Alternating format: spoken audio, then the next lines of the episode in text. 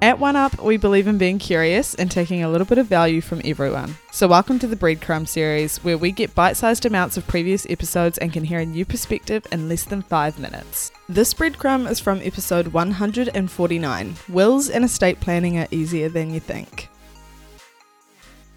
I'm 23, I have no dependents. I almost feel like, apart from people hopefully being sad, it wouldn't be necessarily a huge hassle practically if, if I were to pass away. So, why do you think it's important that I would consider my will? Mm, it's a great question. A lot of people may have that thought, and that's one of the perceptions that we're trying to change. Wills aren't just for the older folk with lots of money, they for anyone. Anyone over the age of 18 can get a will.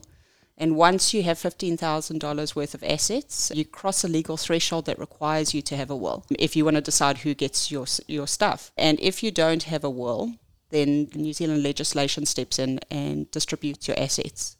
Wow. And quite easily, you can reach 15,000 in assets. People totally. don't realize your KiwiSaver, your yeah. shares, your. Um, I'm already over that. Life insurance, all of those yeah. types of things are personal assets. Most people's KiwiSaver, I think the average, they say nowadays, is about 20,000 in a person's account. So they would quite easily reach 15,000.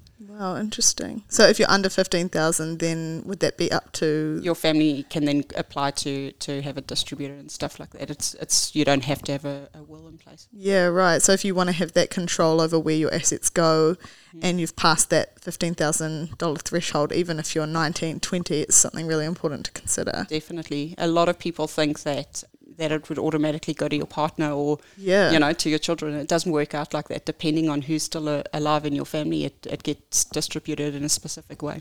Yeah and i suppose it's so important to make sure that like you were mentioning before that you're not putting any more pain or stress on the people you care about no matter how unlikely the outcome might be. Yeah. Thank you so much for listening to this episode of the One Up Project. If you want to find more stuff just like this, check out our other apps or follow us at the One Up Project on Instagram or TikTok. See you there.